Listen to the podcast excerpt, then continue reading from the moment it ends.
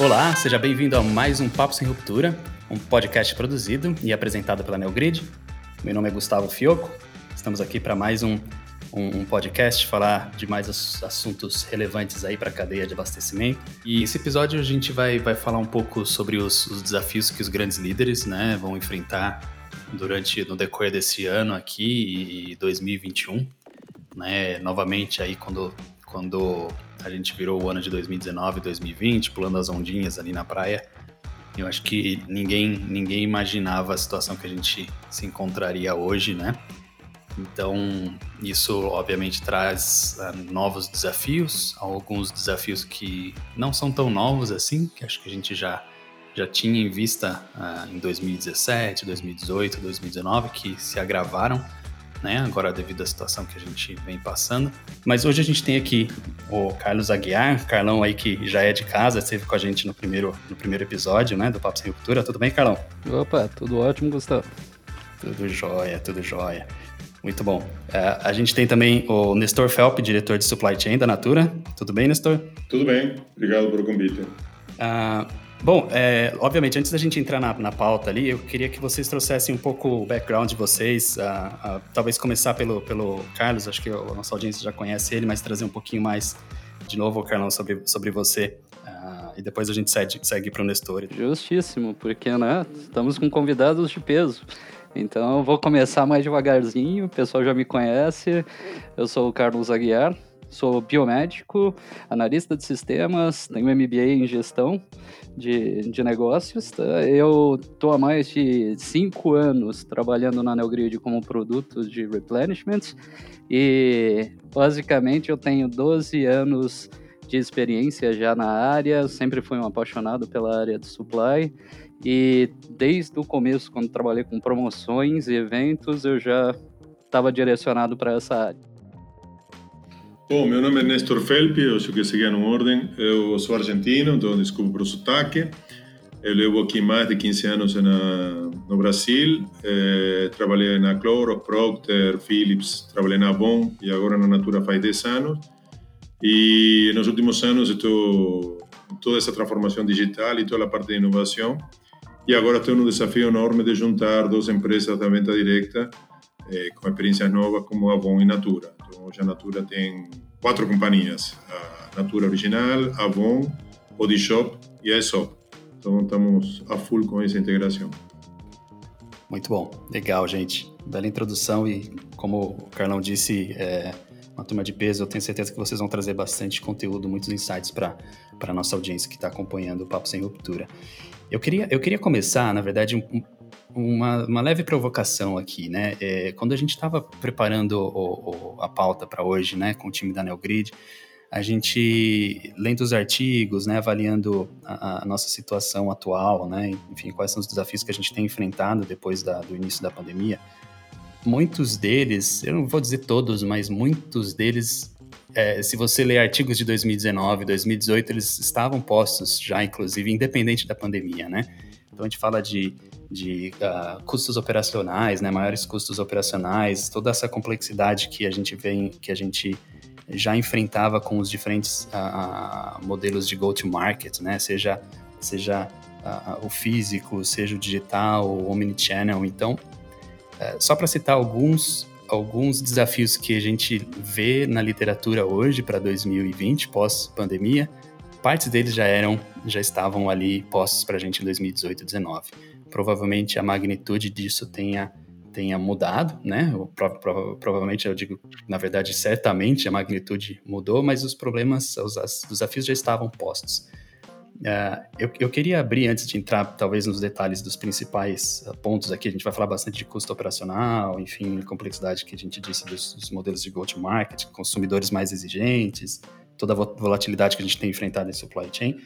Eu queria trazer um pouco esse ponto, talvez, se a gente deixou passar alguma coisa nos anos passados que talvez tenha dificultado um pouco a nossa vida e uh, uh, depois da pandemia. Queria fazer um pouco dessa provocação, tentar coletar alguns, alguns insights de vocês para a gente depois entrar em pontos específicos. Então, eh, estava pensando mentre você formulava a pergunta eh, que a gente deixou passar. Com certeza, provavelmente deixou passar algum ponto, mas o que nos deixa mais feliz é que muitas das coisas que a gente planejou é, deram resultados espetaculares nesta pandemia. Ninguém esperava a pandemia, mas a gente se preparou muito bem para os próximos anos e como falaram por aí, eh, em seis meses a gente avançou o que eh, pensaria avançar em cinco anos.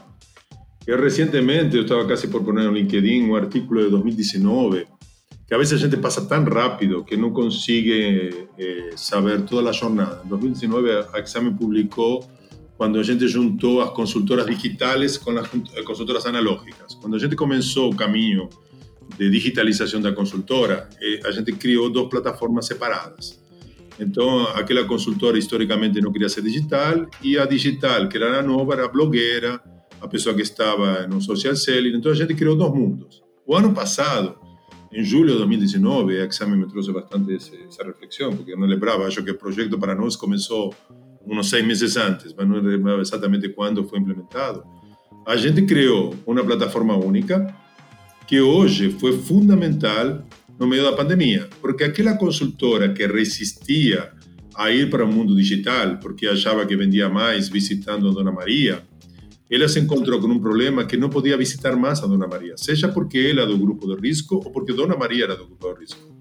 E ela precisou ir para o mundo digital, colocando pedido via WhatsApp, via sistema, e eh, precisava da logística para entregar na casa do consumidor. Quando a gente fez essa junção, eu consigo colocar um pedido e colocar diretamente na casa do consumidor. Então, é, acho que eu ressaltaria mais tudo o que a gente se preparou e eu não tenho na cabeça aqui alguma coisa que faltou, sempre deve haver faltado alguma coisa. Eu acho que no mundo do Omnichannel é, ainda não temos uma experiência completa entre loja, e-commerce e consultora.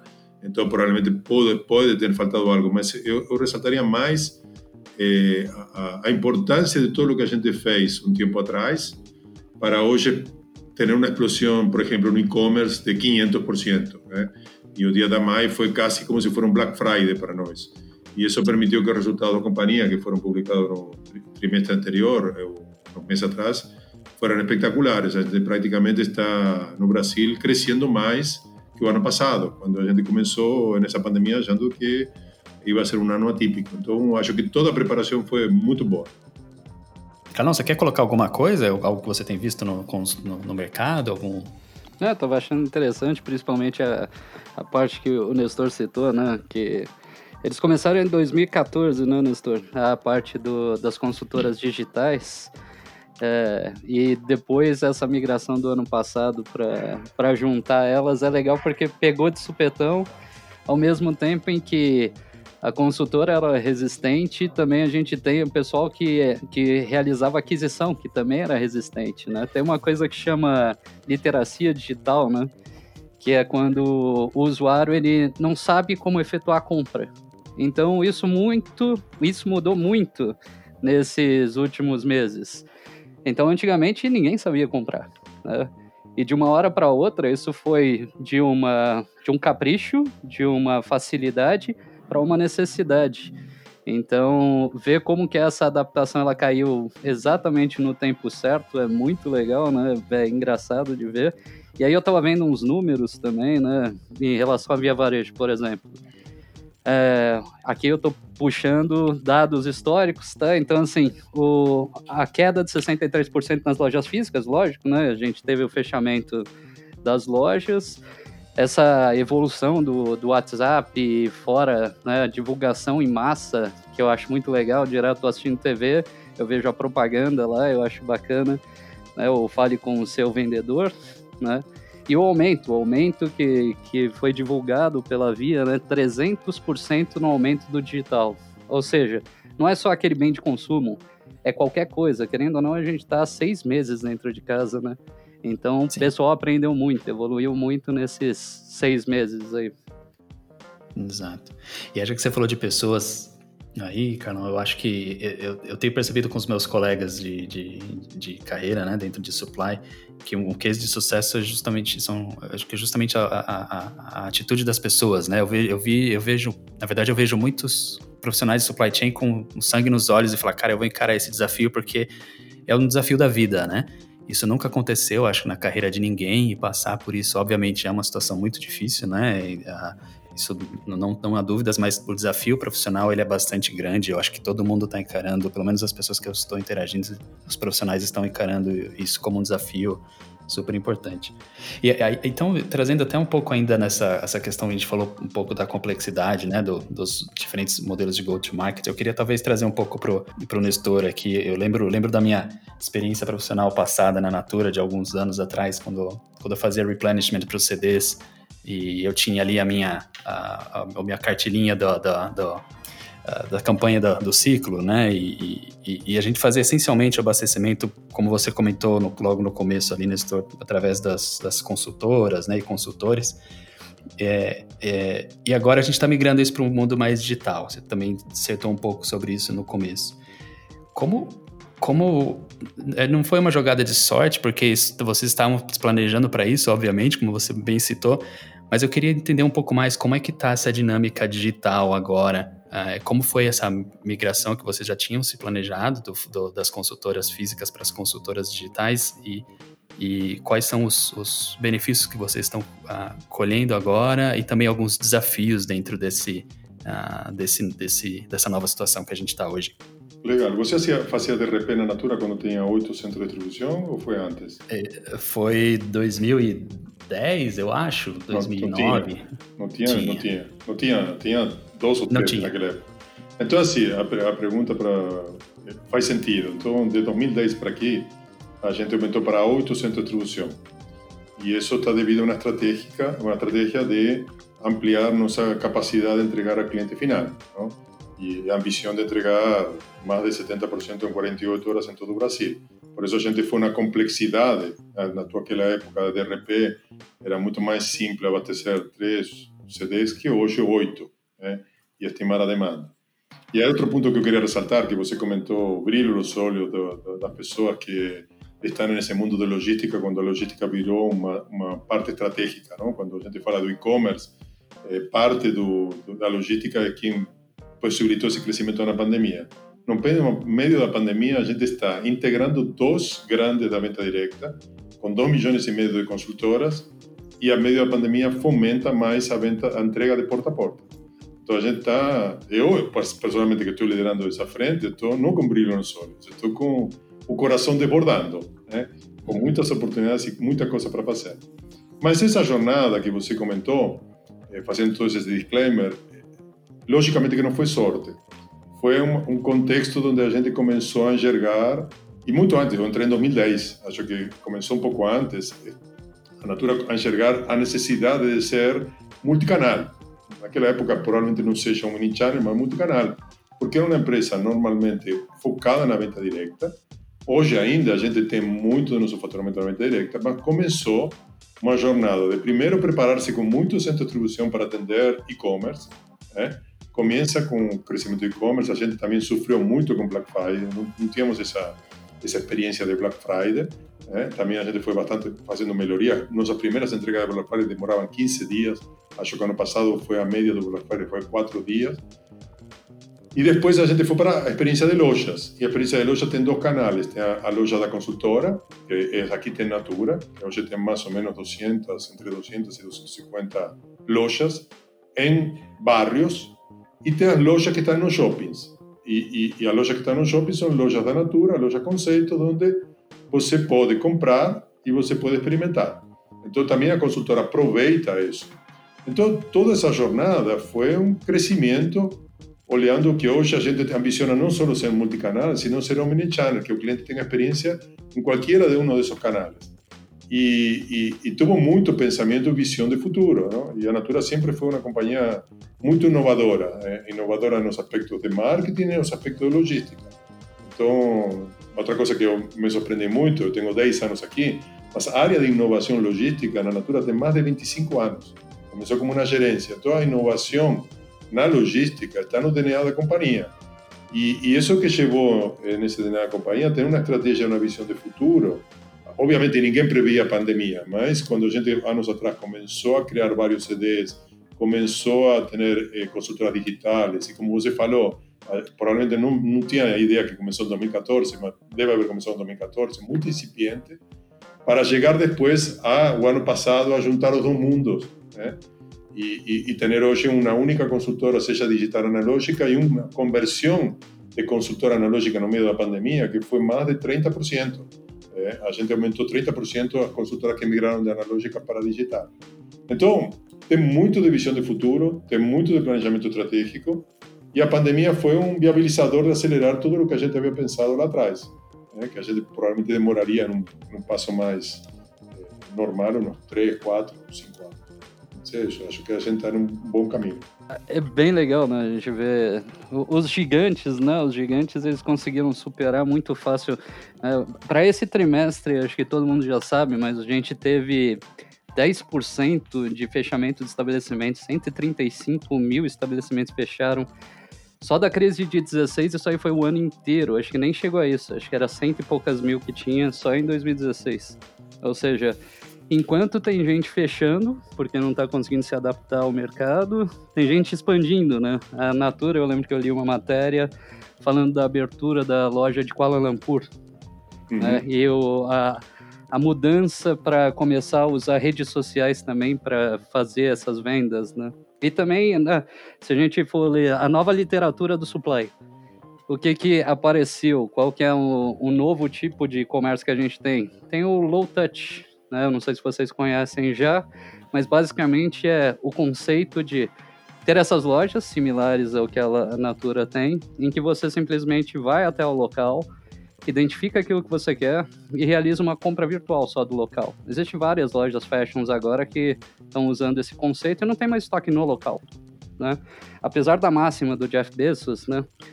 Que falava lá que a gente tem que ter sempre é, preço, curso e disponibilidade e quanto mais rápido chega, melhor para o cliente. Também para redução de custos, esse low touch é uma realidade aqui que a gente está vendo que vai guiar 2021. Então, é mais trabalho na logística e menos na ponta, né? É interessante ver essa, essa migração e essa atualização.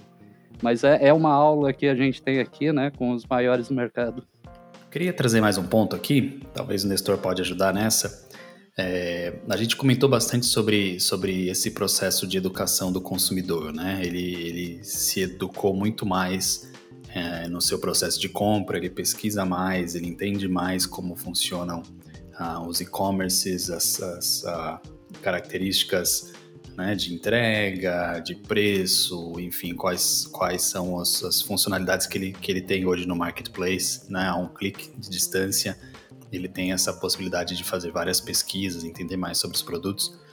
E, e com essa migração né, de um consumidor, primeiro, mais educado, né, e, e segundo, experimentando as, as conveniências do, da, da compra digital, né, é, vem com isso também uma pressão maior com relação a prazos de entrega. Tá, né? Então, eu queria, queria perguntar para o Nestor, né, é, nessa questão de, de, de com relação à agilidade, né? Como que a gente atende essa, essa crescente demanda por, por prazos mais reduzidos, né?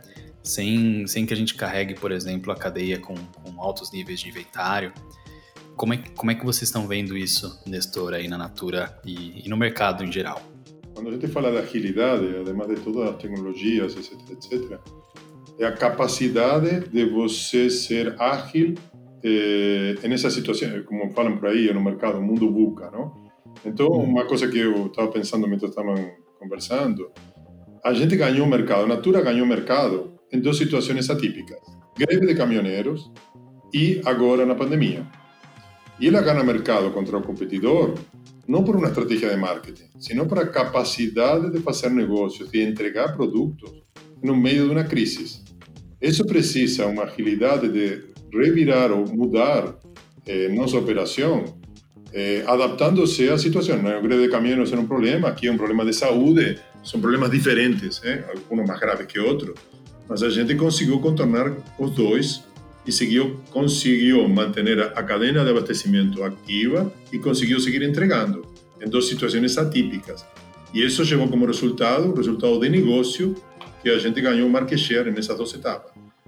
E outro ponto que me trouxe também de reflexão, quando eu também estava em 2000, não? aí também vendo minha, a gente falava muito de colaboração, como falou muito bem, eh, com fornecedores e parceiros.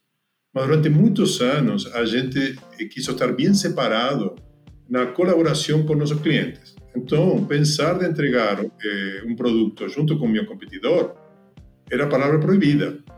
E eu acho que a gente aqui agora tem que pensar que não é necessariamente, pensando em outro propósito mais importante como a redução de CO2, e outra coisa que eu falo, pensando já no futuro, não?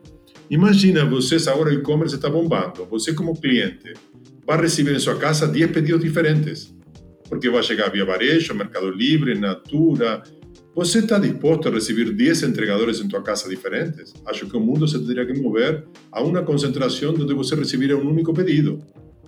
Então, eu acho que é uma coisa que a gente tem que repensar, já pensar lá na frente se realmente a colaboração de logística no momento de entrega não é um ponto importante. Ainda trazendo essa perspectiva sobre o, o consumidor final, né? A gente tem em uma ponta, né, a indústria, querendo entregar o produto para outra ponta, que é o consumidor.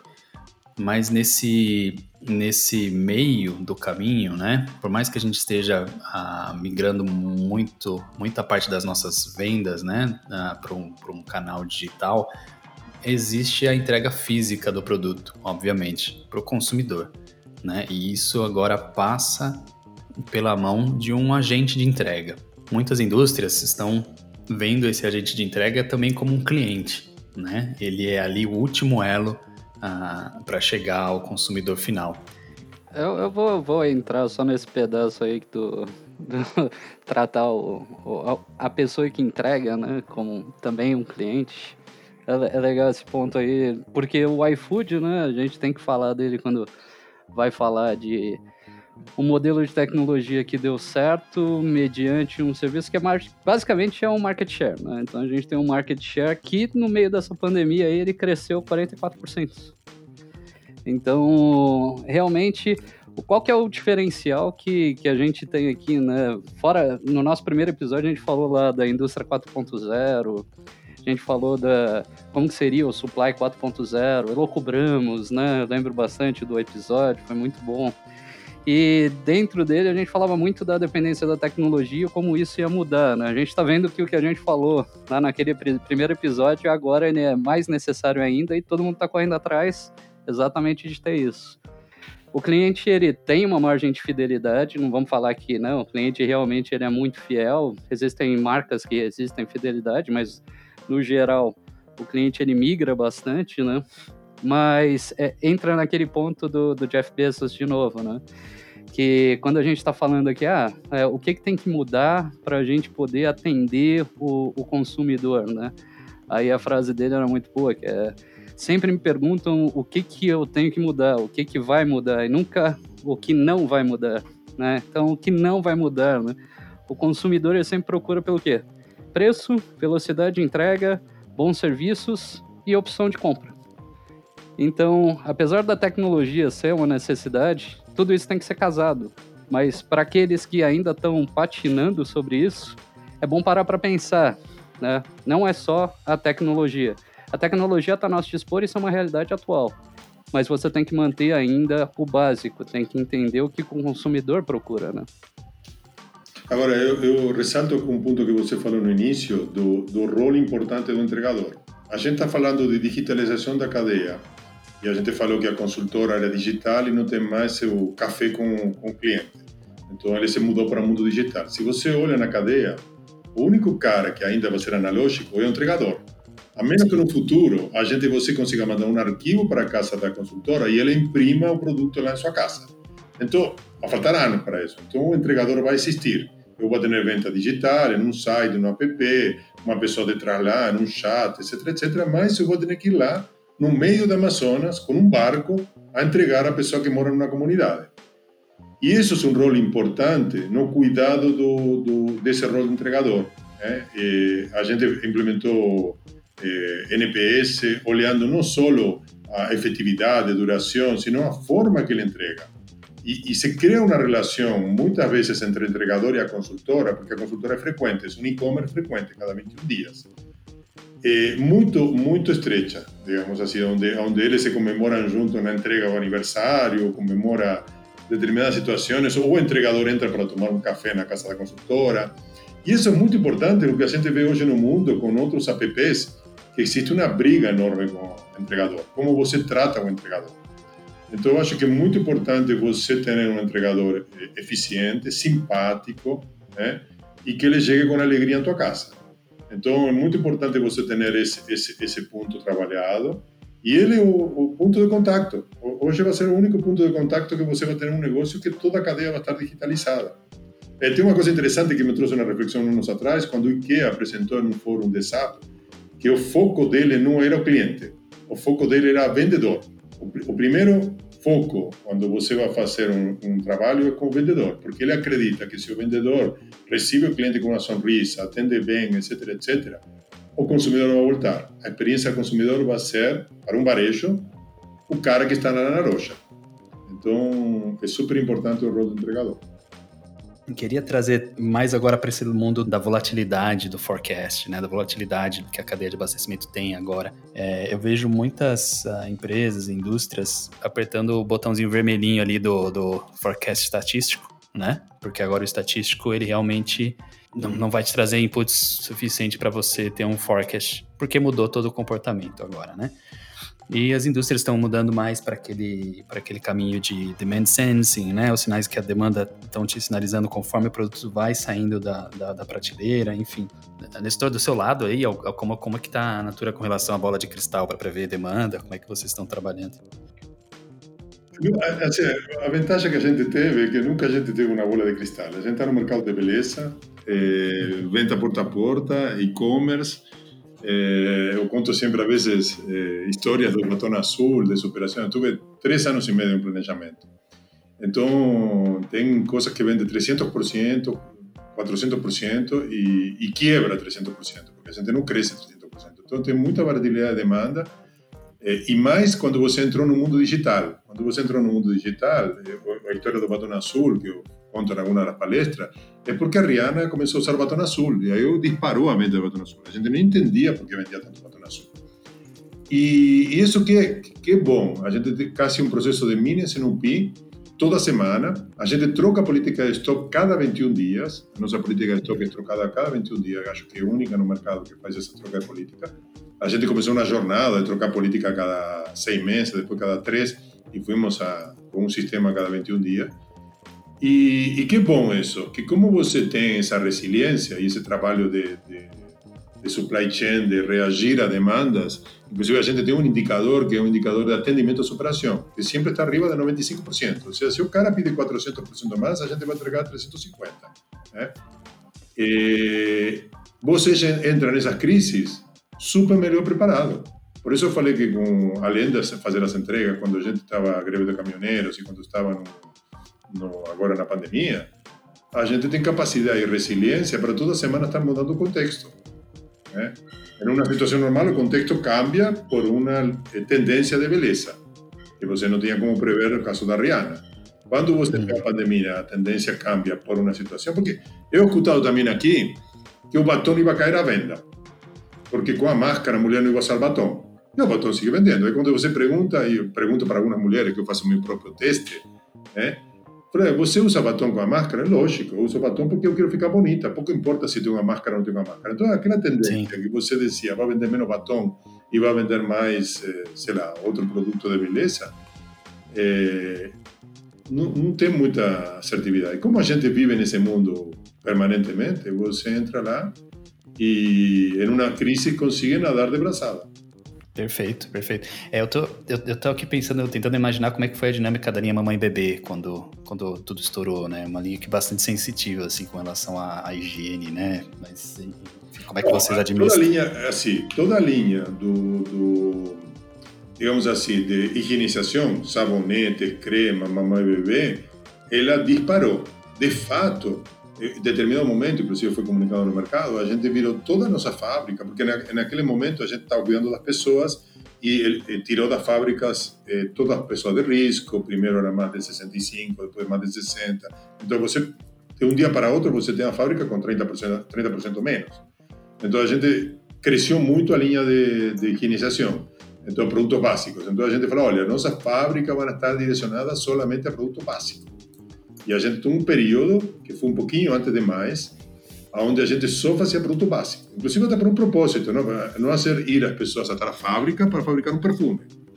Só que a gente também tem uma responsabilidade de manter eh, as nossas consultoras. Chegando o dia da mãe, a consultora começou a puxar perfume, porque as pessoas queriam comprar, mesmo que estiveram em casa, eu quero mandar um perfume para a casa da minha mãe. Que é melhor que você entregar através da Natura e não ter que ir a visitar minha mãe. Então, minha mãe recebe o presente em casa.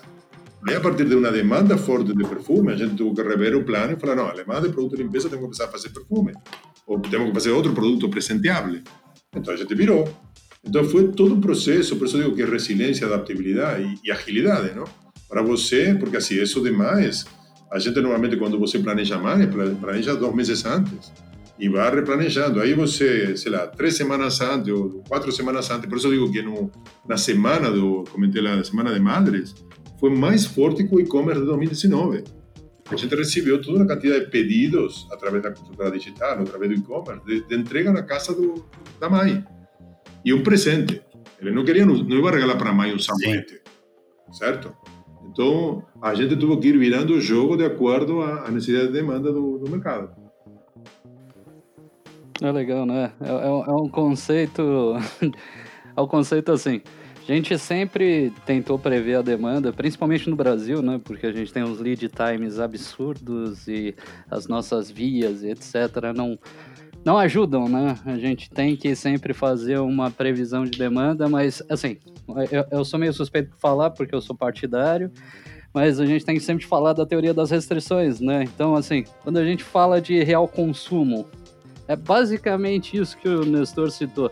Se você consegue se replanejar, se você consegue olhar em um tempo curto como que você vai reagir para aquilo, é basicamente isso. O, o, consumo real é o que o cara está comprando naquele momento. Se você tem um, como realizar isso, se tem como atuar sobre isso, melhor. Assim, com a, o Omnichannel agora e a tendência de ter mais hubs nas pontas e a gente conseguir fazer, por exemplo, alocação de estoques é, seletivos, né, esses micro armazéns que tem por aí, tudo vai ficar mais rápido. Então, dá para trabalhar basicamente com o real consumo, que já funciona na Europa, que tem muitos gigantes da Europa que eles só trabalham com real consumo, porque o lead time é um dia, né, uma coisa que aqui a gente só sonha. Lá já é uma realidade. Se a gente migrando para isso com essa necessidade atual, o real consumo ele vai ser cada vez mais necessário e ele vai ser uma realidade para a gente. Nestor, agora caminhando mais para o final aqui do nosso, do nosso podcast, é, na sua opinião, é, quais são as principais considerações que um líder de supply chain deve ter em mente aí para o resto de 2020 e o que está por vir em 2021? Você consegue trazer algumas considerações para a gente? É, eu, eu, acho que assim, é, bom, primeiro é, a gente tem que preparar-se muito mais no soft skill, eh, e aí a gente falou da agilidade, resiliência, e isso num contexto, tomara que não aconteça mais, de uma certa complexidade. Né? Acabei de falar do, da greve de caminhoneiros aqui no Brasil, agora a pandemia, a gente não está exento de ter situações atípicas no supply chain. Então, acho que a gente tem que desafiar a, a tipo de situações. Então, olhando o futuro, né?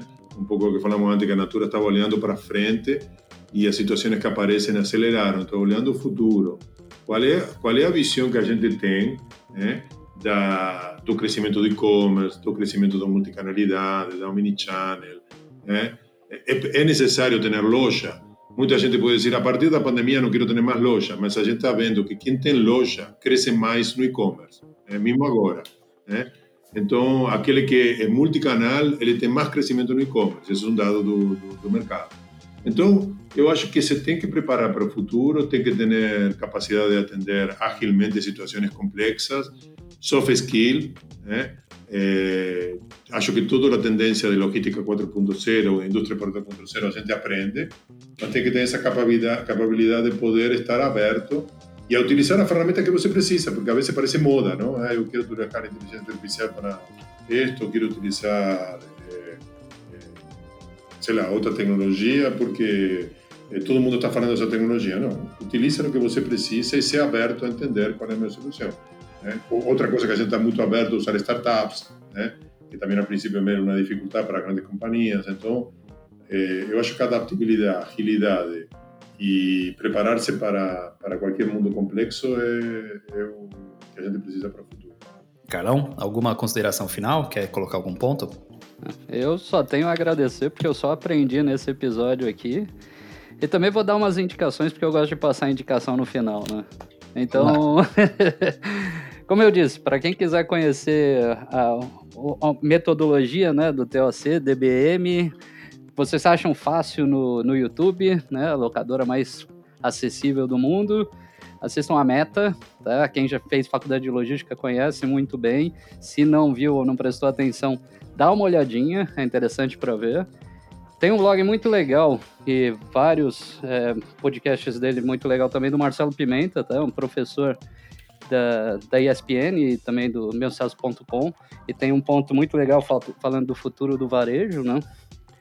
E tem algumas séries na Netflix, né? Então, o Living on the Dollar, on One Dollar, que é a história do, do, do pessoal que consegue viver com um dólar por dia. Se fosse no Brasil é fácil, né? Porque é dinheiro pra caramba mas lá é difícil. Né? E o Rap, que é uma, um documentário bem legal para falar sobre o consumismo, já que né, a gente está mudando, a gente está vendo que o consumidor ele está mudando com o tempo, né? Mas brigadão pela aula aí, pessoal. Muito bom, obrigado aí pelas dicas também.